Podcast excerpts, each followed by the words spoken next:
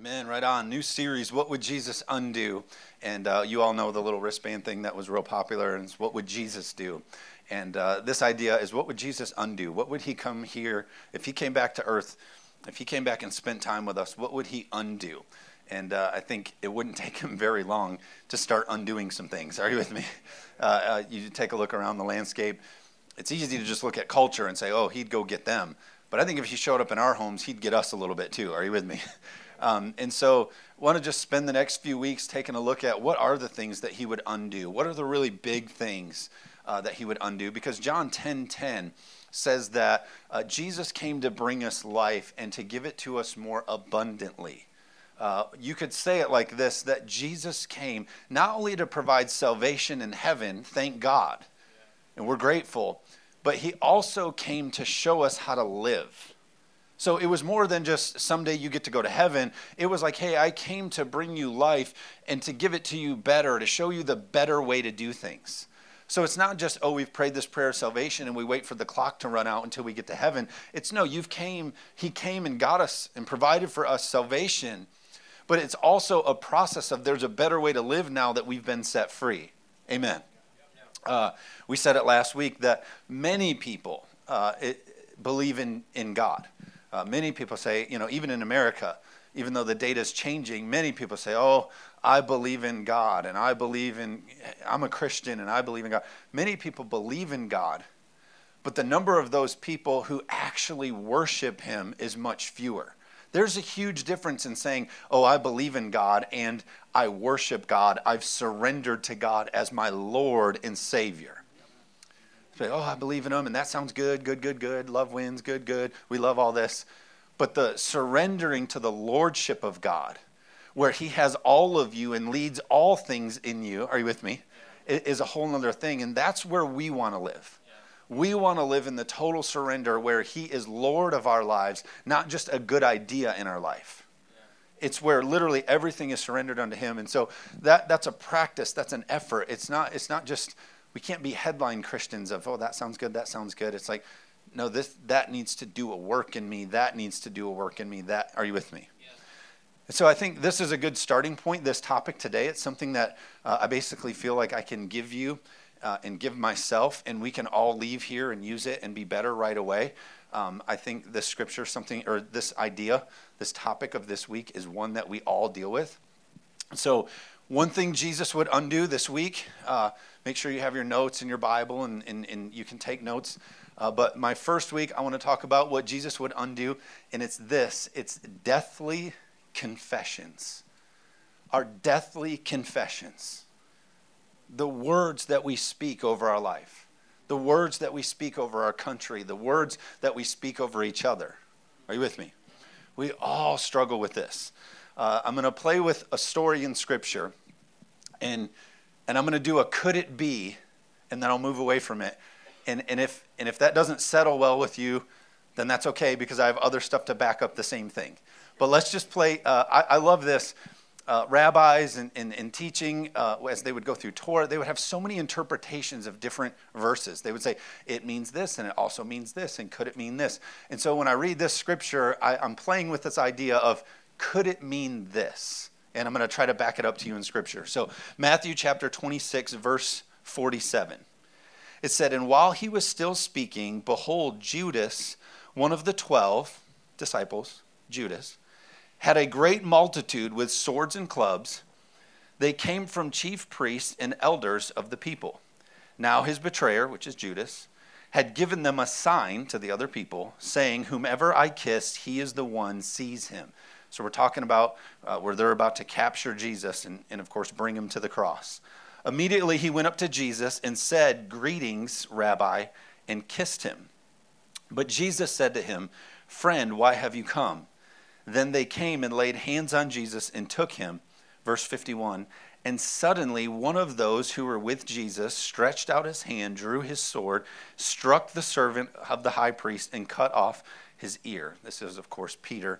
Many of you have heard the story. So you know the situation here. The betrayal happens. Peter, and I want you to think of this in the context of our words, how we say things, how we react with our words. Peter sees this happening. immediately draws a sword and tries to take a swing. He actually misses. The intent wasn't to cut the ear off, the intent was to, you know, kill the guy. And so, in this moment, Peter, and this is what I want you to connect to your words and how you feel and how you react verbally. Peter, in this moment, had the right to defend perfect Jesus, right? It even felt right.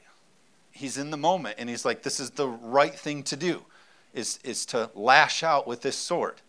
You also could say that if he stopped for a moment and froze time and pulled the group, his circle that was with him, he, if he shot a group text to all of them and said, Hey, I'm thinking I'm going to take this guy out. What do you guys think? I would actually probably say that most of them would say, Let's, let's do it. And so you could say it like this his circle probably would have agreed with him that the right thing to do would be to lash out with this sword. But Jesus' response in verse 42 says, But Jesus said to him, Put your sword in its place, for all who live by the sword will die by the sword. And so you think, okay, oh my gosh, you know, he's rebuking him for defending perfect Jesus. you know, there's no way that Peter would have saw this coming. And so here's what I want to try to say is since none of us run around with real swords, or most of us, many of you, maybe possibly, uh, the more I get to know you, the more I kind of wonder. But most of us don't. But if you live by the sword, you die by the sword. Live by the sword, you die by the sword. Could it be in reference to Proverbs 28 21 that says, Life and death are in the power of the tongue? Maybe say, I don't know how you could draw the correlation. Life and death are in the power of the tongue. You live by the sword, you die by the sword. The Bible calls God's word or his words sharper than any two edged sword. So God's words, what he speaks, are sharper than any two edged sword. The scripture also says that we're made in God's image. If God's image, if we're made in God's image and we're to be imitators of God, is it possible to say that our words are also like a sword? is it possible that he says, look, when we react with our words, when we're quick to draw that sword of our words and carve somebody up, could the rebuke be the same in our lives? Hey, don't do that. Put your sword in its place because if you live by the sword, you die by the sword. Because life and death is in the power of what we swing. Are you, are you letting me play a little bit? What we swing with our words. I mean, just even look at the word sword. S- word, right? so is there like this tie to hey be careful if, if all you want to do is get people with your words if all you want to do is, is be right and tear people down and fight just to be right be careful because if you live that way you'll die that way are you with me i thought about this uh, it's easy for us to pull these swords these words especially in trying times. Things get unstable. Things get scary. Things fail us, things fall apart on us, we're quick to react with justification in our words or our rebuttal or are you with me? It's saying, hey, look, it, just like Peter, you may be in a situation where it felt like the right thing to do. Your circle may have agreed it was the right thing to do, but it's still not the right thing to do. Are you with me? We have to be careful. If you live by the sword, you die by the sword. Life and death is in the power of the tongue. Our words have great power. I'm going to try to explain for the next few minutes that this isn't just an idea where God's like, hey, uh, there's a whole bunch of tools you could have in your life. If you'd like to use this one, your words, as a tool. No, listen, I want you to hear this. God literally hardwired this principle of the power of our words into the universe. It's not just an idea on the side of like, hey, if you could do your best and be careful how you use your words. No, the, it's a principle that this universe is hinged on. What we speak comes into existence. You can literally see, and, and I may even spend some more time on it next week because there's just so much to get into. Uh, but there's so much in Scripture that says, like, our words are what creates. God uses our words to do things.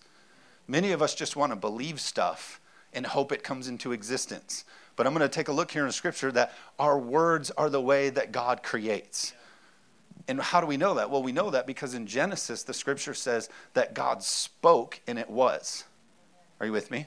And again, same principle. If we're imitators of God, if we're called to be like Christ, if we're if the scripture said that in the beginning Jesus was with God. So all the way back to the beginning, if we're called to be imitators of God and be Christ-like, then that means we're people who create with our words. Amen. So you frame your future by the words that you speak. You frame your future by the words that you speak. And you've heard me say some of these thoughts before, but they're just so fundamental. We need to remember this. God literally said, He spoke, and the world was. We speak things, and our world becomes based on what we say. Uh, I thought about it like this You are what you speak. So I want you to start thinking now at your work or with your kids or even in your church or whatever you're doing. Start beginning to think the things that we say about stuff are what we're going to see in politicians and in our communities and all of the things that we say. We need to be careful the world that we're framing with our words. If Jesus were to come, I believe one of the things that he would undo is the way that we're using life and death with our words.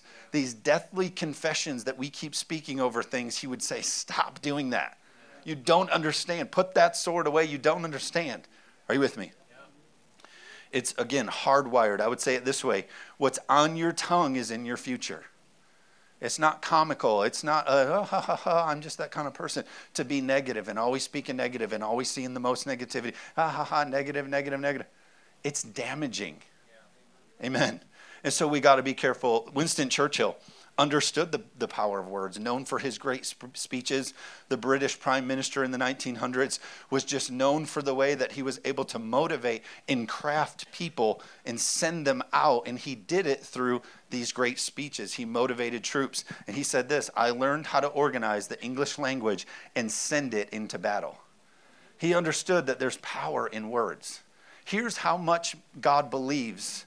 Here's how much this is hardwired into the universe that our words matter. Salvation comes through words. Everyone's like, no, salvation comes through Jesus. Yes. But Romans says this Romans 10 9 says that if you confess with your mouth that Lord that the Lord Jesus, if you confess the Lord Jesus, and then it says and believe in your heart. Many of us just think, and this comes down to the whole belief thing. Many of us just think, oh, if I just believe, if I just believe, if I just have faith, if I just have faith. No, those things are important. Believing and having faith is important. But it says with that, you must be a person who what? Speaks, confesses, says things. Amen. So if you believe in your heart that they raise him from the dead, you will be saved. Our salvation is literally something that comes with the power of our words. So is our faith. Mark chapter 11, verse 23. It says, Very truly I tell you, if anyone says to the mountain, Go throw yourself into the sea, and does not doubt in their heart, but believes what they say will happen, it will be done for them. It's not enough for you to just walk around church and believe, believe, believe, believe. Are you with me? It's not enough for you to walk around your house and say, Oh, I just believe my kids are going to be raised up, my kids are going to, and I just believe my job, and I just believe, believe. Faith and belief and all, and trust in God, all of that. I'm not downplaying any of that. But the scripture says what accompanies that and what goes with that and what pushes that thing through is this ability to be able to speak right. Are you with me? Repentance. James 5:16 says therefore confess your sins to one another and pray for each other so that you may be healed. The prayer of a righteous person is powerful and effective. Repentance and forgiveness all throughout scripture comes attached to this thing called confession. It's not just an admission in the heart of god i was wrong. It's no we have to verbalize amen I thought about this. That's why God gives us this promise in Jeremiah 1:12 in the English Standard Version. It says, "Then the Lord said to me, you have seen well, for I am watching over my word to perform it." We have God in heaven literally looking down on the things that he's promised, looking over the words that he spoke and he's saying, "Look, those words have power and I'm up here waiting to activate them for you." When you speak them, when you believe them, when you say them, when you're operating them, God is up in heaven holding his deal to his words.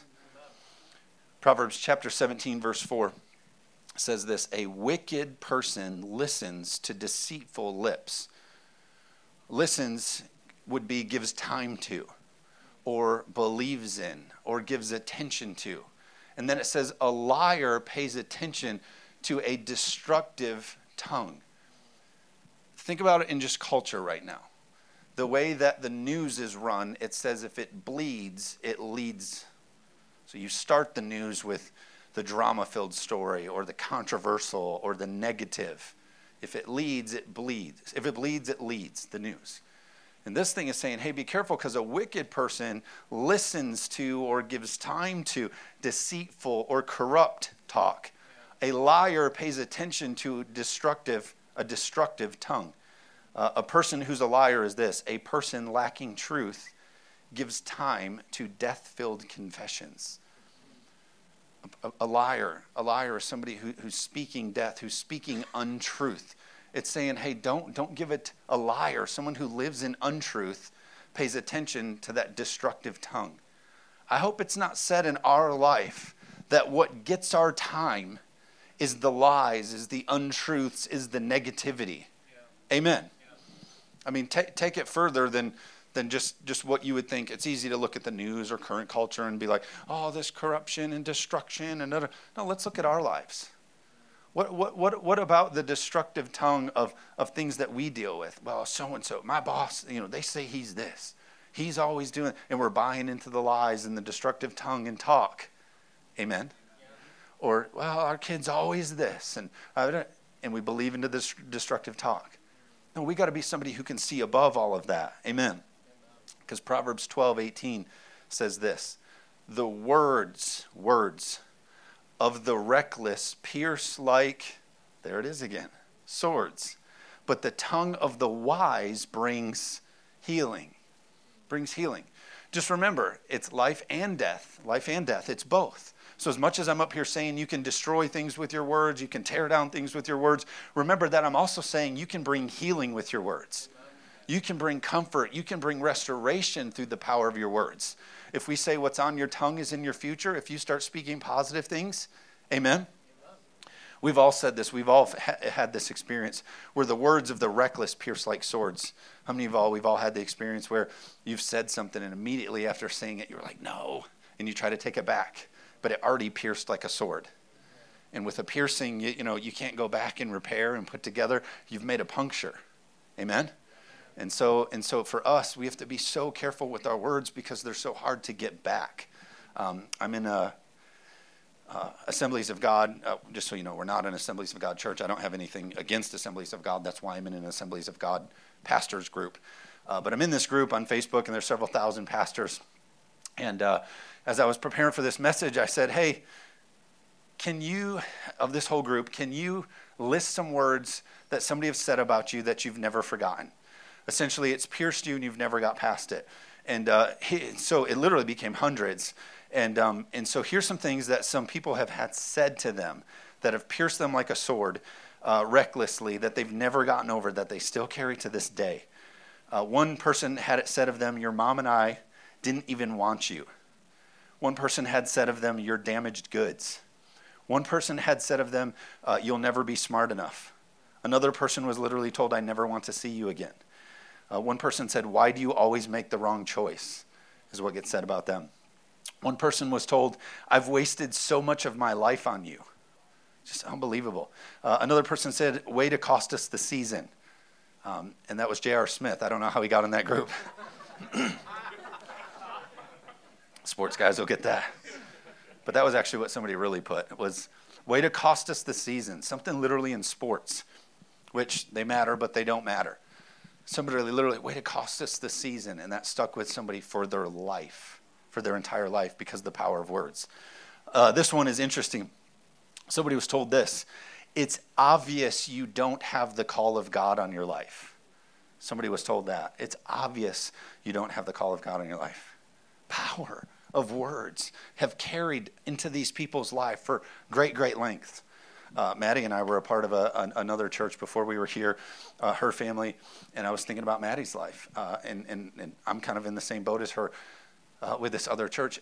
People told this of Maddie. They said that Maddie would never be a worship leader, that she would never make it as a worship leader. Hey, guess what, people? Do you know what Maddie does? She leads worship excellently. Amen.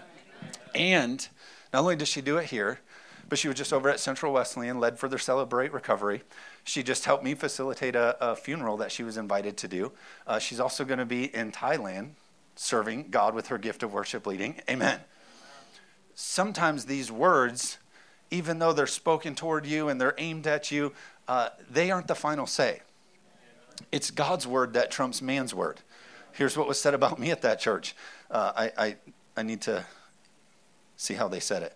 They said I didn't have the proper interpretation of the faith message, is what was said about me. I don't have the. And then just a few months later, I went to an ARC training, and they uh, ARC is a church planting organization, and they they do a study of all of your gifts and all of your traits and uh, what your strengths and weaknesses are. And do you know what came in number one for me as my gift? Being a faith person.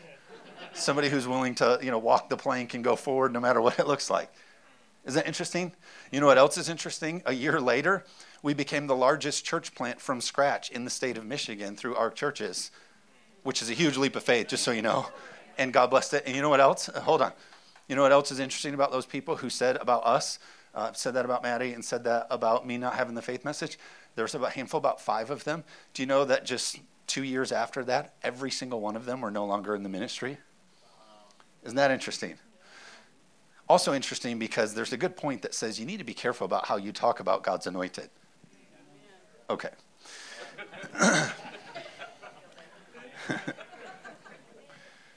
they say statistically, if of a hundred comments given in a marriage, out of a hundred, if just 10 of them are negative, you have twice as much chance of getting a, a, divorce as somebody who scores under 10 negative comments.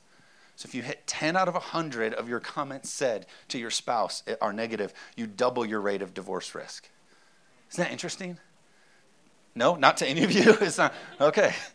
But think about that. Like literally what you speak, it just begins to unravel and tear down the life of your marriage through negativity.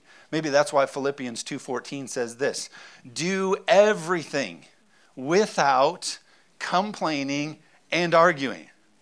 It didn't say do some things without. It says do everything without, which is a is a high standard. We're all working on that.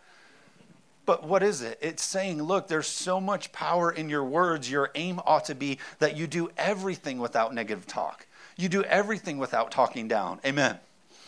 Amen. Amen. You guys are so upset I'm taking away your negative talk. Stick around for second service. You need to hear it twice. Colossians 3:16 again in the Passion translation. It says this it says, Let the word, again, and these are words, these are powerful words, God's word. Let the word of Christ live in you richly, flooding you with all wisdom. Apply the scriptures as you teach and instruct one another. So, again, speaking words of God's word over one another. And then it says this with psalms and with festive praises, because it's okay to have lights and some loud drums and loud music. Amen. Festive. Okay. And then it says this with festive praises and with prophetic songs given to you spontaneously by the Spirit. I'm so grateful that Maddie lives out this song. Uh, and, and she lives out the scripture, I mean, and she leads us in spontaneously led worship songs. Amen. So sing to God with all your hearts.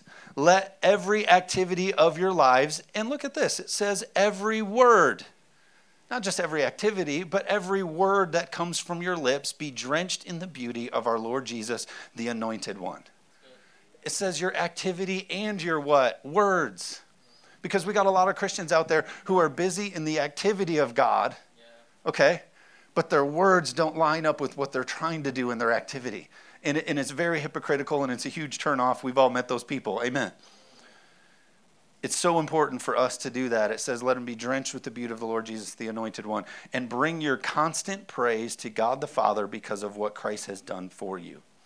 I'm so grateful that not only does the scripture lead us in the way of the power of our words, but he's also like doubled down on it and said, here's how much words are important. Not only am I going to teach you and encourage you to use your words wisely, but I'm going to also give you this thing called the gift of prophecy.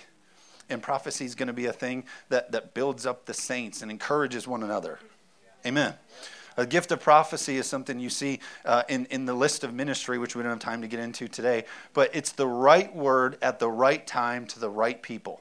Uh, you see in Scripture, there's prophets, but then there's also ways that we can prophesy over one another. And what is that? It's the gift of the right word at the right time to the right people. Proverbs 25 11 says it like this A word fitly spoken is like apples of gold in a setting of silver. Uh, in this time where they threw great feasts, this would have meant like a huge thing that to them they would have been like, oh, yeah, I understand what the value of what you're talking about here when you say a word fitly spoken is like apples of gold in a setting of silver. They would have been like, wow, that is actually really amazing. And it's the same thing for our life. When we can connect with one another and we can speak a rightly fitted word to each other, whether you call it prophecy or encouragement or whatever you want to say, it's like the best thing you could be given. Amen. Amen. I'll close with this. Uh, there's a prophet named Ezekiel and uh, he's in the Old Testament. And uh, this guy loves God's word so much that literally you can find in Scripture when talked about his life that he ate scroll, like the scroll, the Scripture. Uh, he literally ate it, and the Scripture said it was like honey to him. Uh, and so he just he was just a lover of God's word and his ways. And many of you are familiar with this story I'm about to read. It's quite a bit of scripture, but there's an incredible model that happens in this scripture. Uh, in Ezekiel 37, it says this. It said, The Lord took hold of me. Uh, actually, let me quick say this. So, Israel, his people, uh, they were captured and brought into Babylonian captivity, uh, which in scripture time is called exile. And so they're in a really rough time, a dark time, a doubting time, a frustrated time. And, uh, and then there's this that takes place with the prophet Ezekiel. It says, The Lord took hold of me, and I was carried away by the Spirit of the Lord to a valley filled with bones. This is the scripture where you understand that there's the valley of dry bones. He led me all around among the bones that covered the valley floor. They were scattered everywhere across the ground, and they were completely dried out. Then he asked me, Son of man, can these bones become living again? Many of us ask that question of our life. Is it possible for this stuff to come back to life? O sovereign Lord, I replied, You alone know the answer to that. Then he said to me, Oh, look at that. He said, Speak a prophetic message to these bones and say, Notice he didn't look at him and say, See those bones? You think they can come back to life? Believe. Just believe. No, he said, Look at them and speak something over them. So, this is what the sovereign Lord says Look, I am going to put breath into you and make you live again. I will put flesh and muscles on you and cover you with skin. I will put breath into you and you will become life. You will come to life, and then you will know that I am the Lord. Then it says, So I spoke this message just as he told me. Two things here about making things come back to life in your life. First thing you see, God spoke to him, and then he spoke to his situation. God spoke to him, and he spoke to his situation. He didn't talk to a friend, he didn't talk to a buddy who would agree with them and, and, and pacify him and change his diaper about the situation, right? God spoke to him and he spoke to the situation. We have to hear God and then we have to say what God is saying if we want to see things come to life. So I spoke this message just as he told me. Suddenly, as I spoke, Look at that. There was a rattling. Suddenly, as I spoke, didn't say as I believed, didn't say as the pastor preached, as the worship leader led. It said, as I spoke, there was a rattling noise across the valley. The bones of each came together and attached themselves as complete skeletons. Then, as I watched, the muscles and flesh formed over the bones, the skin formed to cover their bodies, but they still had no breath in them. Then he said to me, Speak a prophetic message to the winds, Son of Man. Speak a prophetic message and say, This is what the sovereign Lord says. Again, he's saying what God is speaking. He said, Say what the sovereign Lord says. So whether you do it by speaking scripture or speaking what God spoke to you, whatever it is, you say it. He says, Come, O breath, from the four winds, breathe into the dead bodies so that they may live again. And then here we see it again. So I spoke the message as he commanded, and breath came into the bodies. They all came to life and stood up to their feet, a great army. Then he said to me, Son of man, these bones represent the people of Israel. They are saying, We have become old dry bones, all hope is gone, our nation is finished. Therefore prophesy to them and say, This is what the sovereign Lord says. Again, he heard it and spoke it. O my people, I will open your graves of exile and cause you to rise again. I will bring you back from the land to the land of Israel when this happens, O my people, you will know that I am the Lord. I will put my spirit in you. You will live again, return home to your land. Then you will come to know that the Lord has again spoken, and you have done what I said. Yes, the Lord has spoken. Hearing and saying is the way God th- brings back to life. We hear from God and we speak and believe. What would Jesus undo? The way that we deathly confess over our lives what we say over our kids, our careers, our future, our country. God is saying, Hear from me and say what I'm saying. And these dry bones will come back to life.